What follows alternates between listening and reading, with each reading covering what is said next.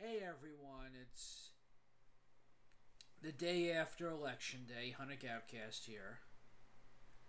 I'm putting together this Purge bonus retro series for you.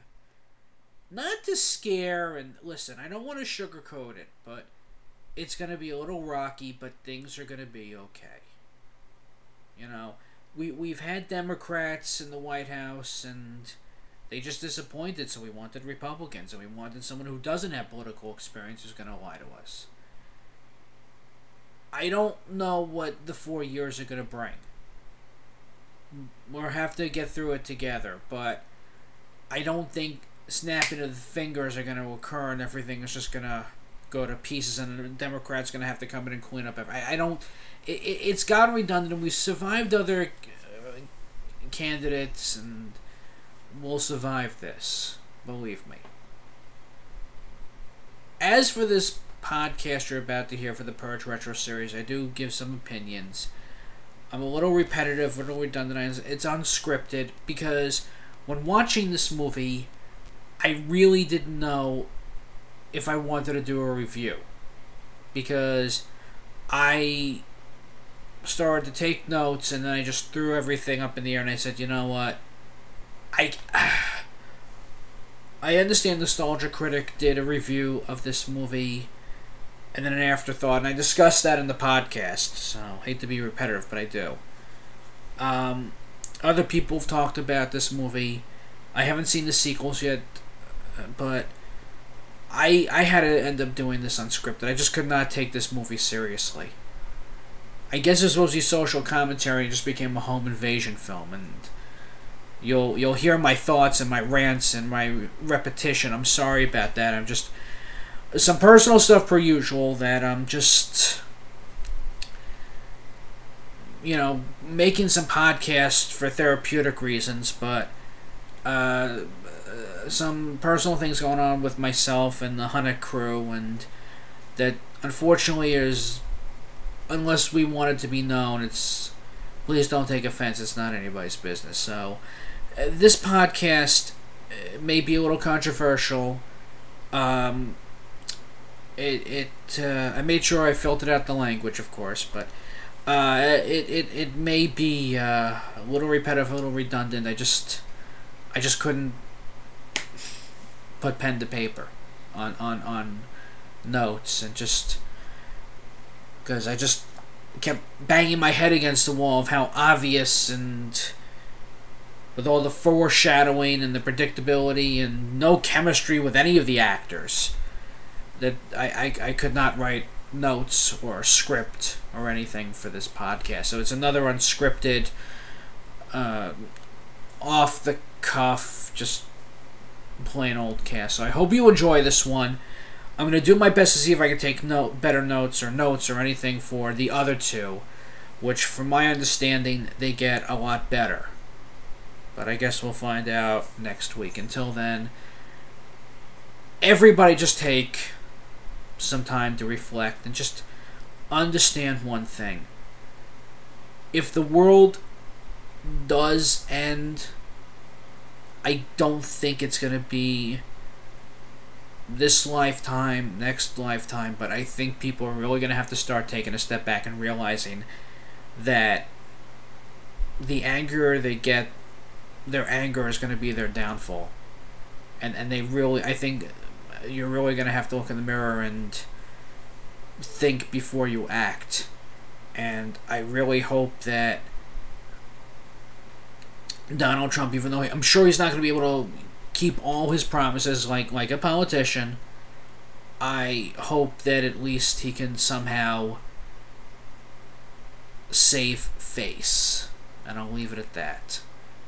So I thank you all, and I hope you enjoy this podcast. I hope it eases some tension. That's why I decided to do this series. So, and again, I'm I'm I'm sorry that I'm. There's going to be a lot of repetition here and there. Mm, you know, but I just it, it was it was really hard for me to write a script for this one, or put audio clips without me wanting to pull my hair out and, and just listening to these cardboard cutout characters of of people trying to take this story seriously. I just this one really I will never watch this movie again. I don't think anybody will ever ask me to guest on a podcast to talk about this movie. I detest this film in more ways than one. So until then, um, hope you enjoy this podcast regardless and Kendra, Edward, Todd. And we'll all be back next week. We'll give you Doctor Strange, and we'll finally get to that Don Bluth and Harry Potter and Godfather retro series. Till then, stay safe, everyone. And listen. Trust me. It's going to be okay. Believe me.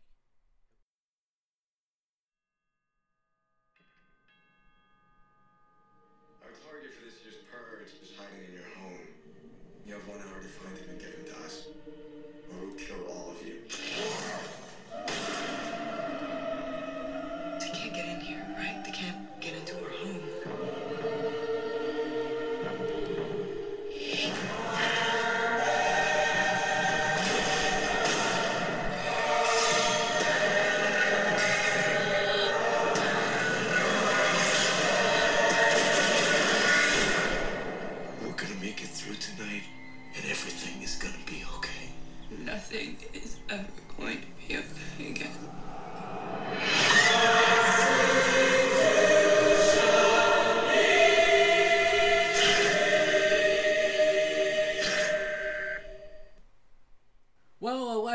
come and gone. on a Galcast here with a very special Purge bonus retro series.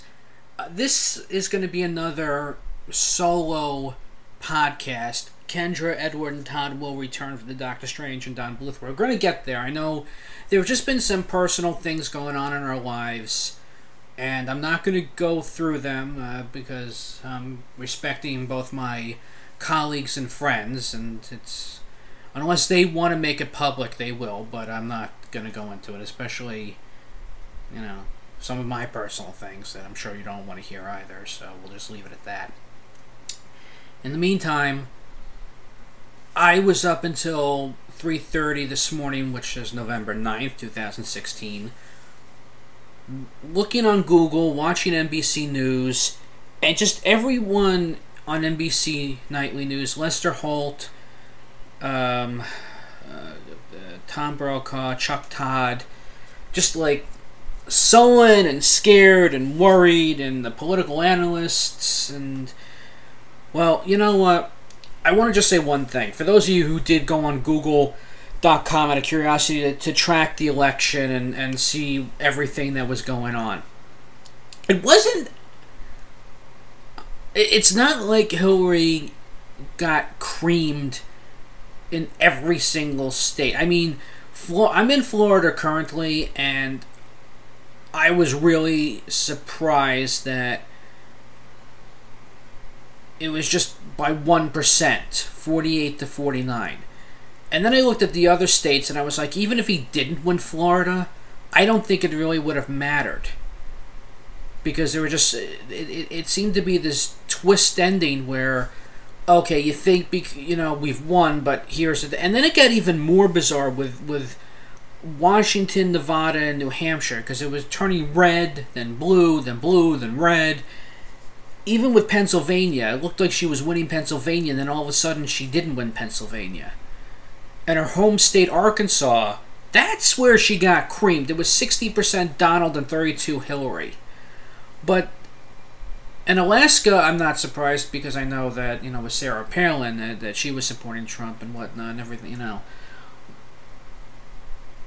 But, and I've never been to Alaska, but you know, Uh, but California, I thought was a red state, but I guess not. I mean, I was really surprised who was blue and who was red or who was turning red, and there were several states that she only lost by maybe one to three percent.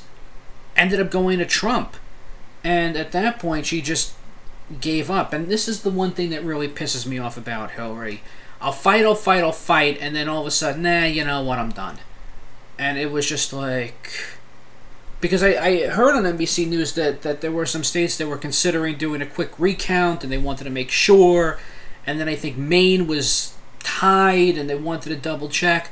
She just called up and said, you know, best best way to describe it, eh, I threw in the towel. So I'm really disappointed with a lot of it. But again, the victory speech by Donald was sincere and gracious. We're going to see what's going to happen in four years. A lot of people think it's the apocalypse. You know, everybody on Facebook, all the I love how everybody on Facebook within minutes were making memes and jokes and getting all sullen and, and whose true colors are. And I did unfriend and block a lot of people because they started to get really not only conservative, but you're not getting it. I don't want to be called a libtard, and I don't want to. I'm Jewish. I'm a conservative Democrat, and I've explained that a few times. I, I've discussed why I voted for Trump and not Hillary. I don't even know at this point if my vote did or didn't count because it looks like so many other states were just like. I mean, with Hillary, again, with her husband in office back then, with Whitewater, with his scandal in 98, and in all honesty, they were so concerned with those ads about him slamming women. I still never heard what her plan was going to be on the Affordable Health Care Act, on veterans, on the economy, on working with our allies. Never heard any of this. I just heard on her stamina, and several times she just would give up and just turn around. And I mean, instead of being so concerned about what he said and did on Access Hollywood and, okay, Trump University and the tax records, wow, you know, but then her emails. I mean, I, I don't. This was a very, very controversial election, and so many people, I gotta be honest with you, a lot of Democrats just turned around and said, eh. And a lot of Republicans also turned around and went, eh. I, I gotta be honest, Romney, he could have come back in this time around and, and wiped the floor with her. He didn't want to. Bernie Sanders could have, he probably wouldn't have won, but I just don't think this time around that people just had enough with the Democrats and now they want Republicans. And I don't know now after four years if Democrats are going to come back in and, and then overturn everything after four years in, in 2020. I don't know what's going to happen anymore. But the one thing that I know that isn't ever, ever going to happen is the purge. This is possibly one of the most bizarre dare I say, science fiction ideas to take a 21st century idea and actually put it in the 21st century. Where I would watch movies like Running Man, where it took place in the year 2017, or Back to the Future 2, where it took place in the year 2015. And those are 80s movies. And it was interesting to see what the future was going to be like 30 years from now. And, well, we're in the future now, you know, and no flying cars. Technology has changed a little uh, economy is bizarre, and I don't even know who our allies are and aren't at this point. But I will say this much: the purge is the most idiotic idea that could never happen for several reasons. The first reason, I think, being you're dealing with the new founding fathers that apparently in the year 2014, which would have been two years ago, have decided that the best way to abolish crime is for once a year between the hours of 7 a.m. and 7 p.m. for 12 hours straight, crime is legal. Rape, murder, you name it, you can do it within that 12 hour time limit. And I guess they have to respect the time zones, which means if it's 7 p.m. here Eastern and Central, it's you know they can watch what's going on, but you have a choice for that one day out of the year to either flee the country or you stay in your home and you buy the security system that's supposed to keep your house protected and just leave flowers out that you support the purge. there's a trilogy of, and it's you know distributed Platinum Dunes that have given us Friday the Thirteenth, Nightmare on Elm Street, and Texas Chainsaw. And I hate all three of those remakes. And whether Michael Bay has his prints on it or not, I don't think it even matters anymore. But I will say this much. The idea doesn't work, or at least this movie. Now, I, I've heard with the trilogy, it gets a little bit better, but I can't imagine getting any worse. This first movie, I was hoping that this would be an anthology for individual stories that were kind of intersect, kind of like Pulp Fiction. I think if Quentin Tarantino was behind all this, it would have been a much better idea. I think if this was a grindhouse movie back in the 70s, or if this was a short story in the 50s or 60s, like, you know, the nuclear family and thing, you know, father knows best and things secretly aren't doing as well post World War II. Or in the 60s when we had all these revolutions with the hippie movement, or the 70s where with Vietnam. You can even use the 80s, the yuppie period and 90s is a new age. Millennials now, it seems like everyone is just getting angrier and angrier and angrier and angrier and angrier. There have been race riots. There have been things that have gone on in Mississippi, Maryland. I mean, you name it. Let, let's not. God, uh, where, where does one even begin with, with so many things that have been going on in this country? With, with race wars and riots and, and you name it, it it's happened but I think the idea of the purge now is that the government is trying to have the rich get rid of the poor, and this is how they're going to do it so the poor doesn't complain anymore. The problem with this first movie is that it's a home invasion story. And I should give a damn about the characters, but the problem is I don't. I kind of like the idea that the purge takes place in March and if I looked at my 2017 calendar, which is when the first purge begins, it's it's in this movie it takes place between 2017 and 2021 22 and we just see in the opening credits of, of, of the years but it does take place in march or, or you know so and it looks like one day it's a 17th and then uh, 18, 2018 and 19. It's March 21, 22. So it seems it takes place in the middle of the week. You would think it'd be a weekend thing, but I guess it takes place in the middle of the week. I'm also kind of curious if it's not a holiday, because just for like 12 hours, you know, the police, the fire department, medical, nobody's going to help you while people purge. I wonder if there are any special like sales. Not to mention the fact in REL Life, all the collateral damage that would happen, and that means anybody is on the chopping block that you can find or that you can get your hands on. It's really disturbing, and you know that if it's supposed to be the poor versus the poor, not the poor versus the rich, or the poor are trying to get their hands on the rich. I'm sure most of them have gotten private planes and left the country. Unless this is something that takes place in all seven continents, and it just seems to be taking place in North America, I still don't understand how something like this would be passed. It can't. You would be taken away in a straitjacket.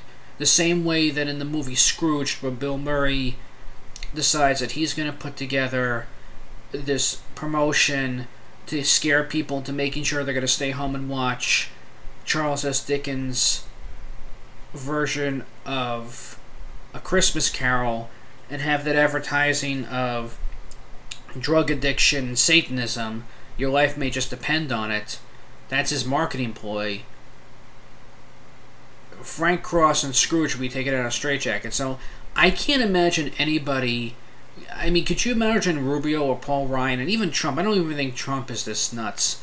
Would say, okay, for for one day out of the year for twelve hours, go and kill everyone you wouldn't even make it into the the primary. Forget about it. it. Just it just would not happen. Nobody would want that. I mean, people are gonna have race riots and and and riot and and regardless. I don't think we're at that point yet. I do know that the world is gonna end, but it ain't gonna be because of the purge. And whether it's global warming or nuclear holocaust or you just take your wheel out and you take your pick, it's going to be a very interesting four years. But I can assure you, out of all the things that I'm concerned about, there will be a purge, but it won't be what you think, and there will be a World War III, but it's not what you're going to think it is. And I'm sure there are going to be other disasters, but it's not going to be as Hollywood as you think it is. And again, I mean, I have my bachelor's in psychology and philosophy, and I've taken abnormal psychology courses, and st- you know, e- even reading up on serial killers and REL life. Serial killers and REL life are not as interesting as they are in Hollywood. I mean, Hollywood, of course, is gonna puff them up because it's gonna be really boring to see what a real serial killer thinks and acts. It's not as interesting as you think. So my point being is that something like The Purge, anyone could technically do it, and besides the collateral damage and the lawsuits and people would protest, I mean, I we're not at that point where we're gonna have a Hunger Games, and there's not, you know, if it is, won't be this lifetime. Nobody would ever allow it now. I mean, I know everybody's at a boiling point, but I don't.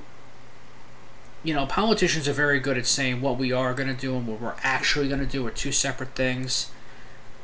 I'm not that concerned yet. I think people are just a little bit nervous because we have the first man in office who doesn't have any political experience. And it's going to be a very, very interesting ride to treat the country like a business, especially when several of them have failed. Trump University, what's happened with the casinos, again, his tax records, question his medical information. But again, movies to me are supposed to be an escape, and science fiction is always supposed to be a gigantical what if. I have not had a chance to sit down and watch Escape from New York, but The Purge, yeah, I know, I'm procrastinating because there's really not much to talk about this one movie. I'm sure next week when I talk about Anarchy and Election Year, those will be much more interesting Purge movies. This one, the best way to describe it is, as I said, besides the premise of the Purge, we're dealing with. Let me just pull up my notes here. Sorry for the clicks in the background.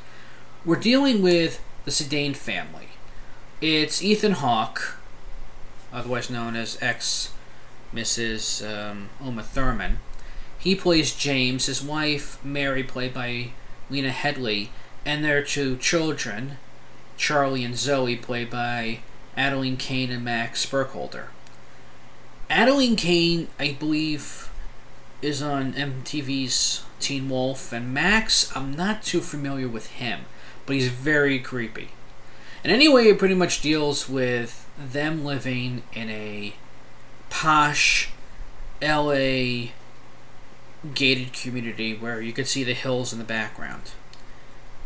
Pretty much, Charlie is working for a fictional security company that sells purge security systems, and he's sold them to his entire gated community. But because he's working for the company and he's gotten a promotion, he's become slightly richer than everyone in his neighborhood.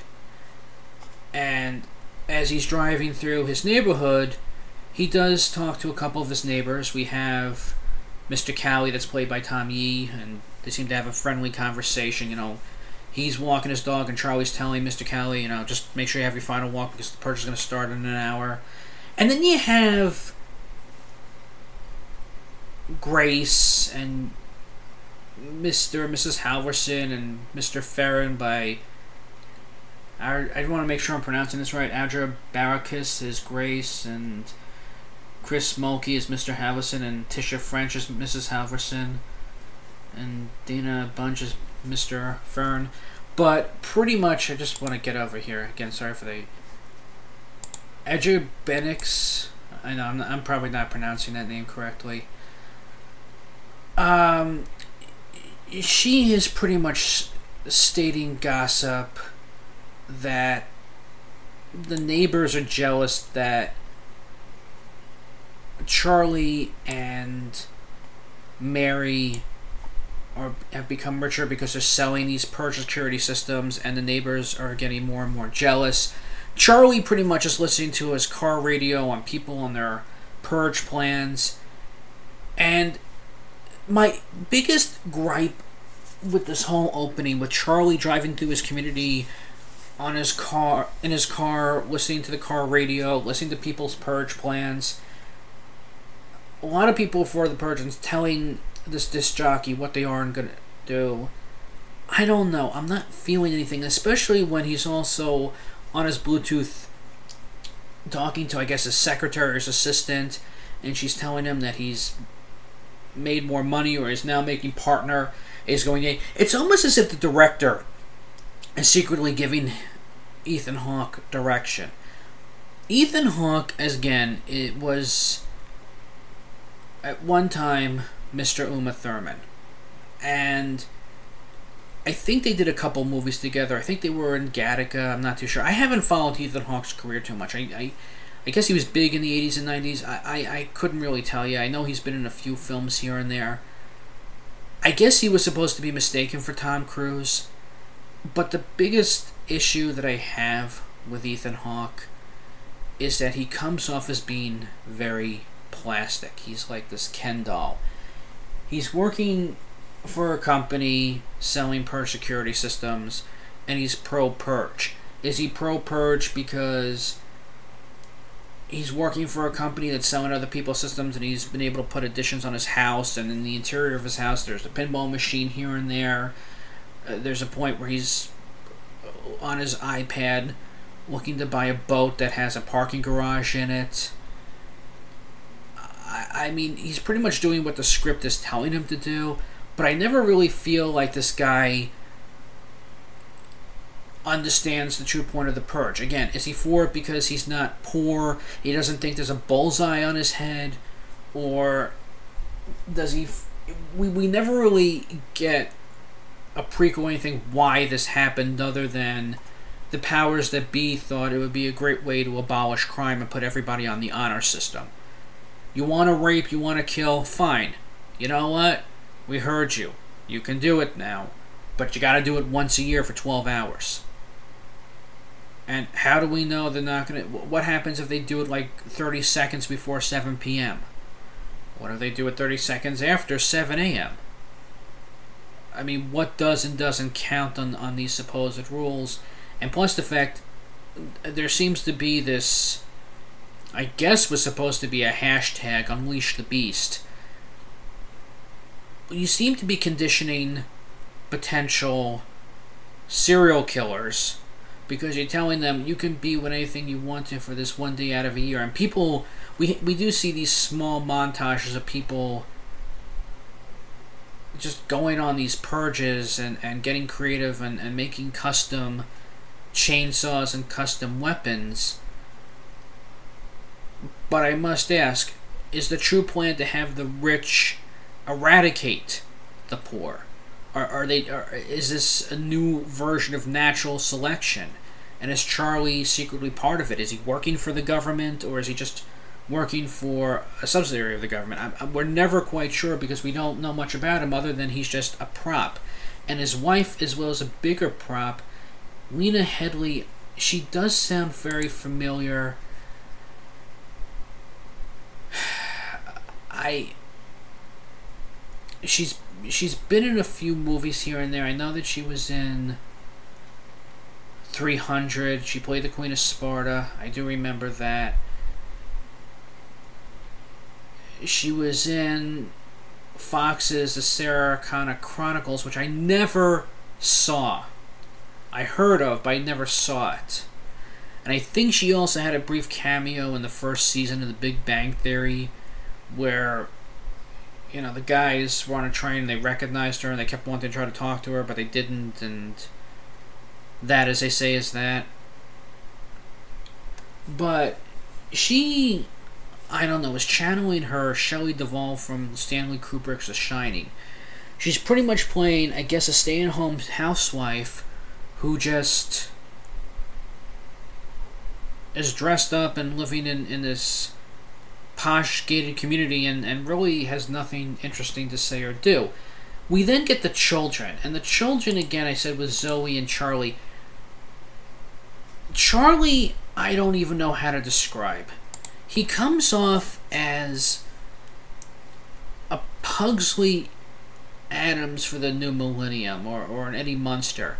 He has long hair. He has a very freakish set of eyes, and occasionally he has to write down his vitals, and he wants to announce his vitals to his family. And I don't understand why he needs to do this. It's never discussed. He doesn't have a condition. He's not dying.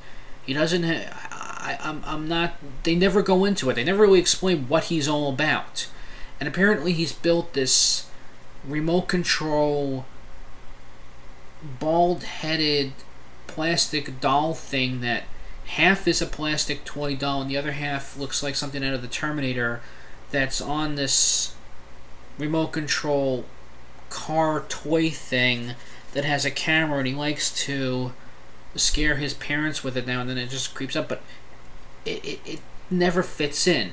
Zoe teenage daughter she walks around the movie with a either a catholic school uniform or a private school uniform the you know the the skirt and the knee socks and and the you know the the accoutrements but apparently she's dating this guy henry and henry i kind of comes and goes very quickly he pretty much they don't really say much about henry he's the older boyfriend and apparently henry wants to date zoe but ethan hawke's character charlie has a problem because we find out that henry is older even though in our real life both Zoe and Henry are in their mid 20s. But I guess in this movie, she's supposed to be either 14 or 15. They never say how old she is. And we're not too sure how old Henry is. But he wants to date Zoe, but Zoe makes it clear that the father has an issue with this, so Henry kind of disappears in the house for a while. Or he sneaks out of the house and he sneaks back in later, and we'll get to there. But the timing and the pacing of this movie gets sped up quickly and then slows down, and it makes little to no sense. And my second issue with this movie is going to be the pacing, and I'm going to discuss that right after this short break. It's your friend, the audiophile, here on the Wacko Network. While you're familiar with my various programs on the network, like the Audiophiles Archive and my appearances on other shows, you may not know I am the owner of Vinyl Rock Source Mail Order. VRSMO has a great selection of hard to find and out of print LPs, CDs, music DVDs, music Blu rays, audio accessories, and so much more. We stock great reissues and box sets by some of the world's best artists. If you're a Pink Floyd fan, you can't go wrong with the group's brand new and final studio album, The Endless River, available on CD, deluxe CD DVD, deluxe CD Blu ray, or 2LP vinyl. This is by far the bestseller in VRSMO's history, and it's only been out for a few weeks. So I recommend you stop by www.vinylrocksource.com and check out all the deals for you or that music fan in your life. You'll be glad you did. That web address again is www.vinylrocksource.com. Don't forget www.vinylrocksource.com. Are you tired of wasted Friday nights? Clubbing with friends and hot chicks like me? Yeah, I am. Yeah, well, you would be because you go out all the time clubbing. I'm not allowed to go to the clubs. This is true. Are you sick of fun conversations at the bar with hunky bartenders? Uh, no, not really, because I'm a dude. You know what? I am sick of it because they always try to pick me up for some reason, Johnny. Sounds like you need to spend an evening in the park, drinking with Neil and Johnny. I love drinking in the park with you, Johnny, even though you're the one that does most of the drinking or all of it. Dude, thanks for buying the rounds. I mean, you know, it's, it's really good. you. You're you're a good friend. You're my best friend. No, no, no. We're, we're good. We're friends. We're good friends. Best We're friend. like acquaintances, really. You're my best friend. Is the liquor store still open? Because maybe we should do another another run. Anything for my best friend. Thanks, friend. Best friend. Thanks, buddy. Okay. Great. Best. Join Neil and Johnny every Friday night as they talk about stuff while drinking in the park.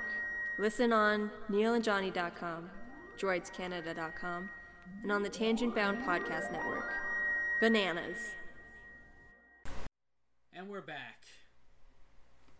What else can I say about this movie that hasn't already been discussed? Well, I do know that the Nostalgia Critic did a review and he had his real thoughts with his brother Rob.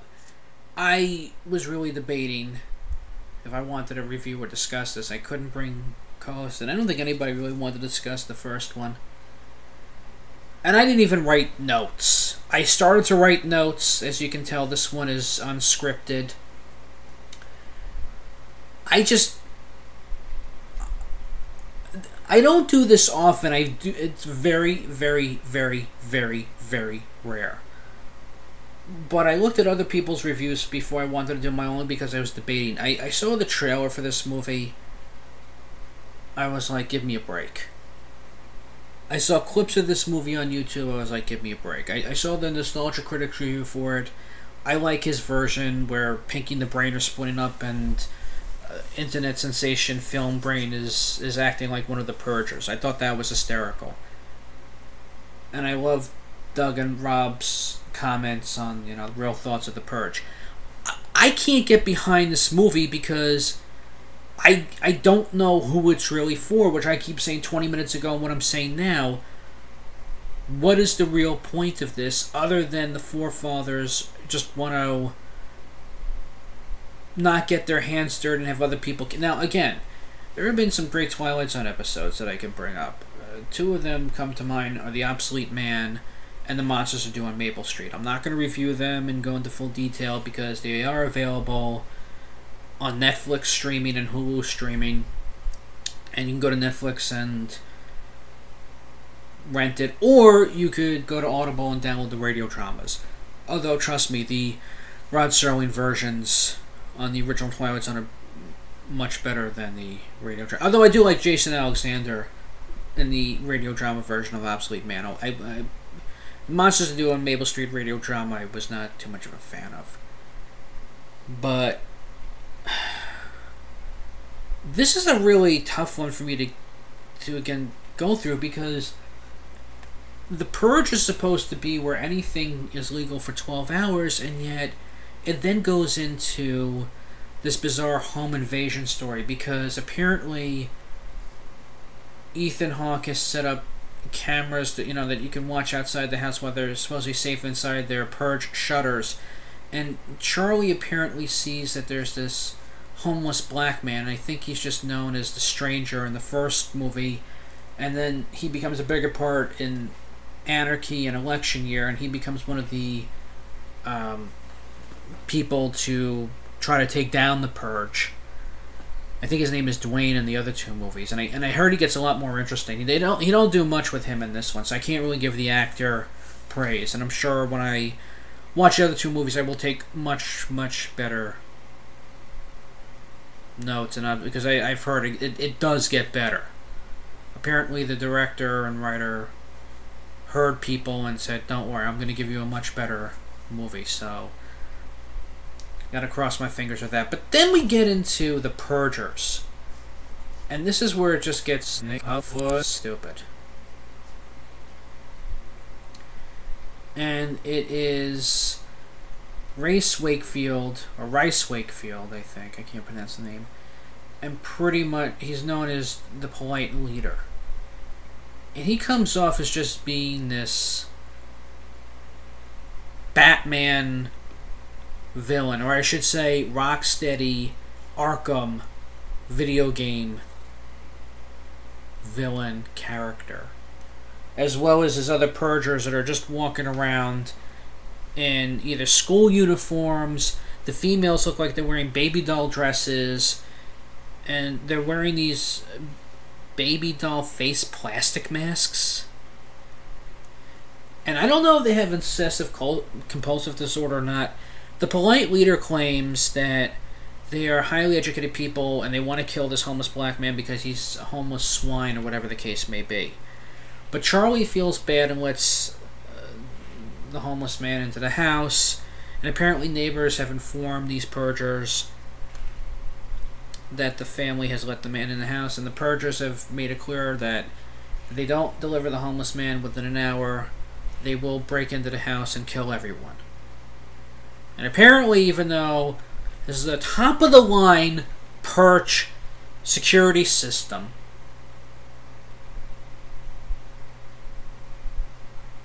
Ethan Hawke character Charlie claims that there are no guarantees that they could tunnel underneath the house, which would take a lot of time anyway, because you only have 12 hours, unless these people are obsessive compulsive. I, I don't know, they never really go into it, what the, these purgers are. Or they apparently can use a battering ram. So he sold this brand new system, but there's really no guarantee. So is he, and by he, Charlie, a snake, snake's oil salesman? He's selling snake oil? I don't know, and and that's something else that I, I we, we don't even think Charlie's likable. and We can't even get behind him, even though he's pretending to support the purge. He's trying to talk to the polite stranger, who's the leader of these purgers that want to kill a homeless black person, and all the polite leader. I mean, again, there's a montage that's supposed to be going on for an hour where the purgers are just acting creepy outside the family's house that the females are kissing each other with the masks on. Uh, one of them gets on a swing and they're just swinging. Other, than they're skipping around holding these machetes. And I'm thinking to myself, what's the point? Am I supposed to be scared or creepy, or you just watched a lot of the the scenes or, or the, the, the cutscenes from any Batman Arkham Knight game? I mean, that's what it, the designs of these masks look like especially with Arkham City with the Joker gang. Don't believe me? Go on play play an Arkham game. Go go look at the thugs for Asylum City, Origins, or Knight. not wrong. The homeless man hides in the house somewhere, and I think the purgers cut off the power, which makes it hard for the family to go through this gigantic house, where we just see some exterior sets or interior sets now and then you know, from the outside view, from the purgers, you know, doing these creepy montages, acting creepy for the sake of acting creepy.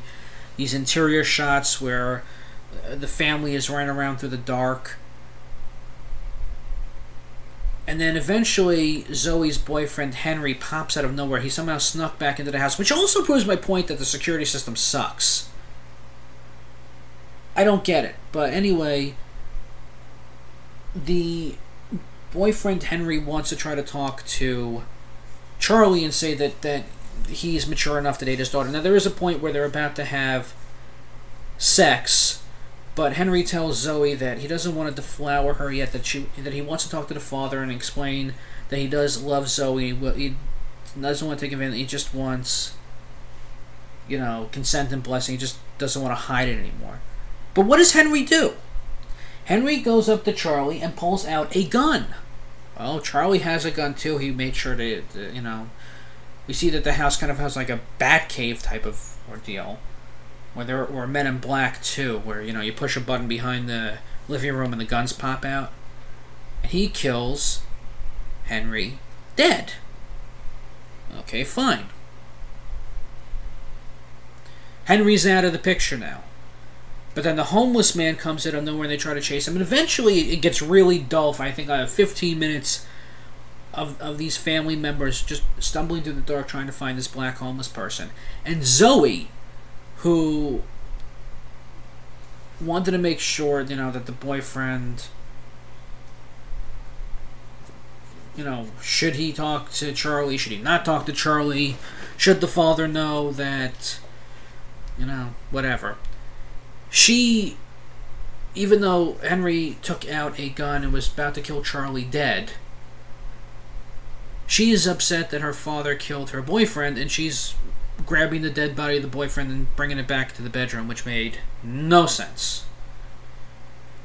The boyfriend tried to kill your father. I, I mean, Whatever. Okay. I guess the writing used to be, you know, this this this writer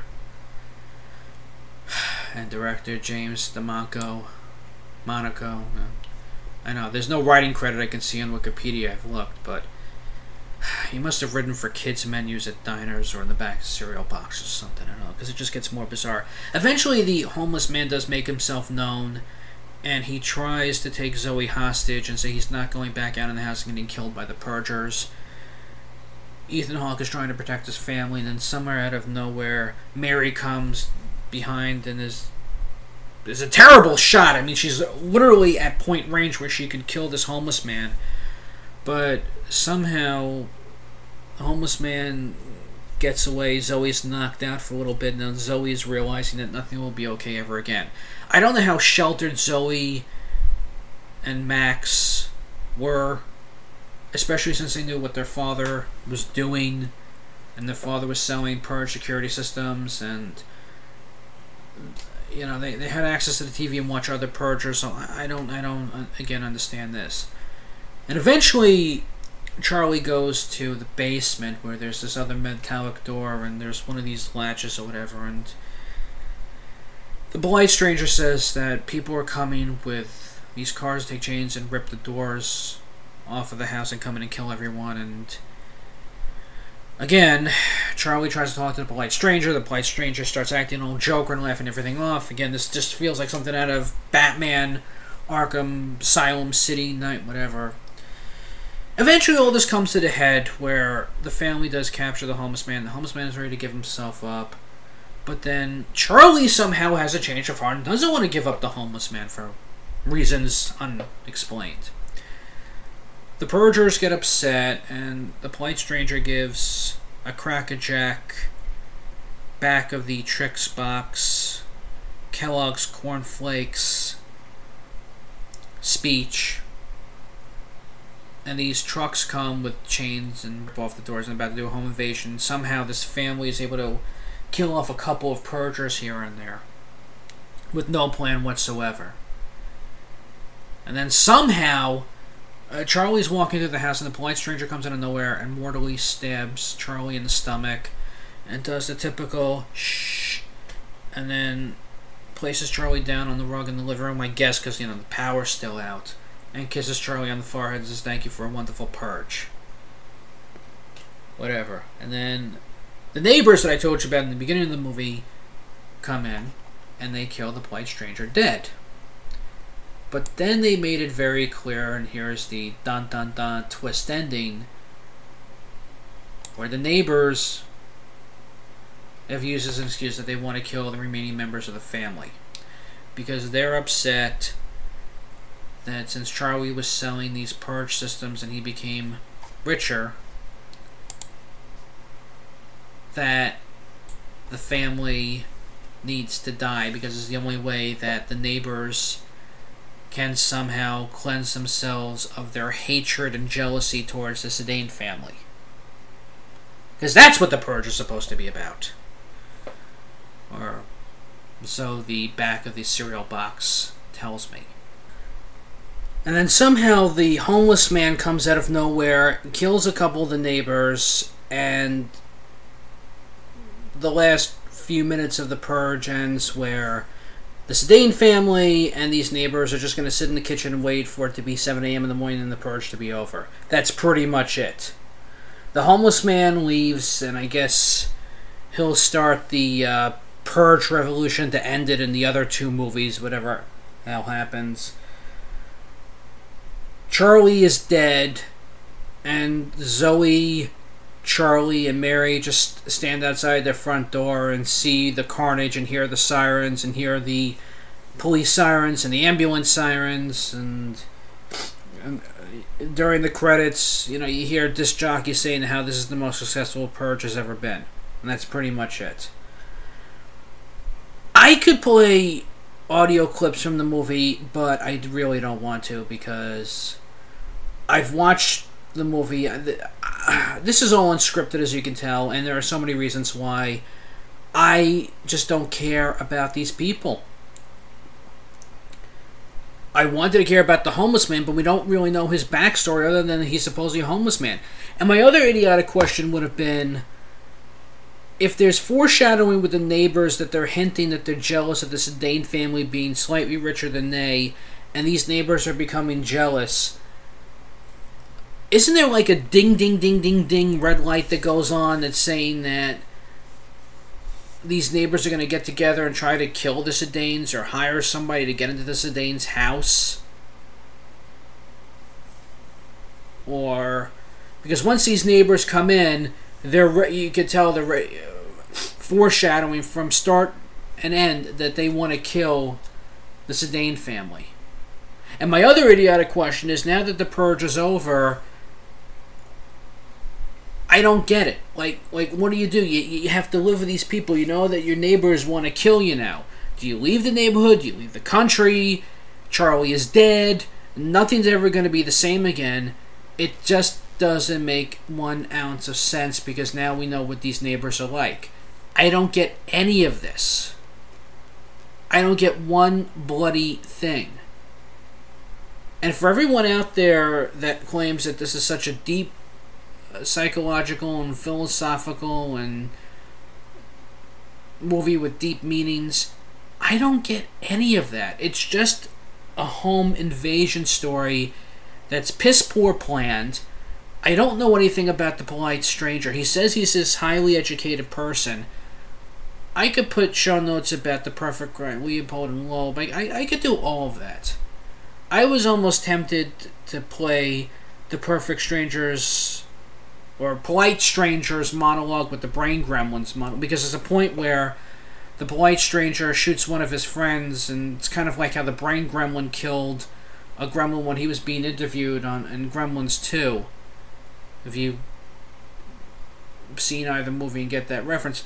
My point being is that I don't care what happens. I, I I don't know what Charlie is like before or after this movie, other than he's taking vitals and making these weird remote control doll toy things. I don't know what Zoe's really about. I don't know what Mary's really about. It, it- the, the movie is, and there's no audio commentary. And there's a making on the DVD, but I don't even know if that's gonna make a difference. And I think the DVDs have character biographies on, on somebody called Lee. I mean, I don't. Look, this movie gets not only a zero, but a negative zero. I, there's nothing to it. Half the time, I'm bored because we see the family wander around in the dark trying to find this homeless man that the kid let into the house. The polite stranger, the perfect stranger, whatever you want to call him, with the purgers again. It, it, it, it, again something out of a Batman Arkham video game, like I said a million times. The neighbors are cardboard cutout predictability garbage, and the story is just so pretentious. It makes again. I would have no problem doing notes and going deeper and more thorough with Rod Serling's The Obsolete Man, Monsters Due on Maple Street, even The Shelter. But this is just a poor excuse for entertainment if there ever was one. And if you want to see a better Ethan Hawke movie uh, on on invasions, I think he was in the original or the remake. No, I think he was in the remake of Assault on Precinct 13. I'm gonna check it again, but other than that, I guess I'll be back next week for Anarchy, and maybe I'll take better notes for that one. But Kendra, Todd, and Edward, and myself, well, we're working on the Doctor Strange, the Don Bluth, the Harry Potter. We thank you for your patience and your time, and you can find us over on Facebook.com, Hunnic Outcasts, the group page, The Hunnic Outcast, or the Podcast Cafe, Twitter at Hunnic Outcast. You can find Edward at Edward's Video Game and News Reviews on Facebook, and Kendra's Anime page on Facebook, and Todd Adam and Steve on Facebook and Twitter at Adam and Steve. There's nothing else to say, folks, but Have a safe night. Thank you for accepting my invitation. Tell me, why haven't you delivered the filthy swine to me yet? Are you protecting him? I surely hope not, Mr. Sandin. No, of course not. I just can't find him. You see, this is a misunderstanding. My son let him in. He's a young boy. He doesn't know better, you know. But I support what occurs here tonight, 100%. Okay? I sell security equipment. I said I would never deny yours or anybody else's right to purge. We're very. Justice! The homeless pig! You fuck!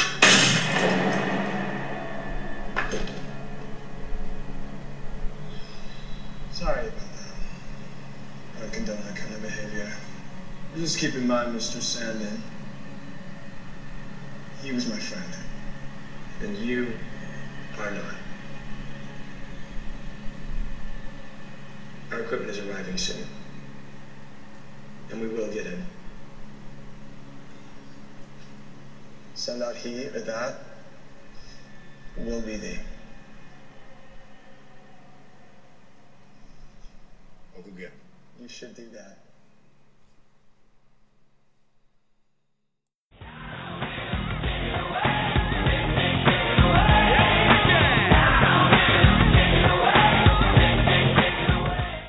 Skis Watch and Clock, 106 West Central Avenue, Winter Haven, Florida 33880. Located downtown across from the main post office. When you're short on time, he's right on time. For all of your watch, clock, sales, and service needs, call Skis 863-294-5630. Sales, service, free estimates, and reasonable rates. That's 863-294-5630 for Skis Watch and Clock.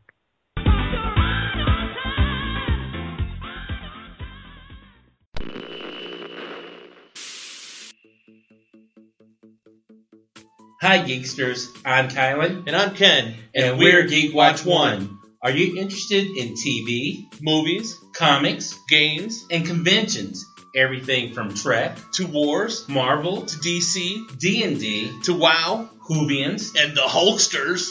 Then your search is over. We are the geeks you're looking for. Geek Watch One is available at calendandken.podbean.com. You can also listen, subscribe, rate, and review on iTunes and Stitcher. Just look for Geek Watch One. And you can interact with us on Facebook, Twitter, and Instagram at Kylan and Ken. And remember, No matter where you go, there you are. Do you ever wonder when Spider Man goes to the bathroom if the toilet paper sticks to his fingers? Do you ever wonder why Superman wears his underwear outside of his pants? My name is Imran. My name is Anthony. He's the Jock. And he's the nerd. And we're your hosts for the Jock and Nerd podcast, where we sometimes try to attempt to answer these questions. This is a full spoiler podcast, and we swear a lot. Check it out for awesome geek news, interviews, and comic book reviews. Visit jockandnerd.com. We are your superhero TV, movies, and comic book culture curators. Boom. Jockandnerd.com. Jock and Nerd.